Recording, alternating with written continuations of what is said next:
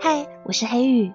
在这个什么都讲求效率的时代，快节奏的生活几乎要把人给逼疯了。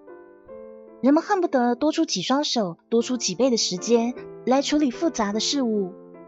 可是，一昧的讲求效率，真的会比较快吗？其实不然。有时候，人真的需要静下心来反思自己的行为，放慢脚步审视自己的追求，以一种平缓的态度去面对世间的纷扰，如此才能保有一颗平静的心，才会有继续向前进的动力。有的时候，慢慢来，真的比较快。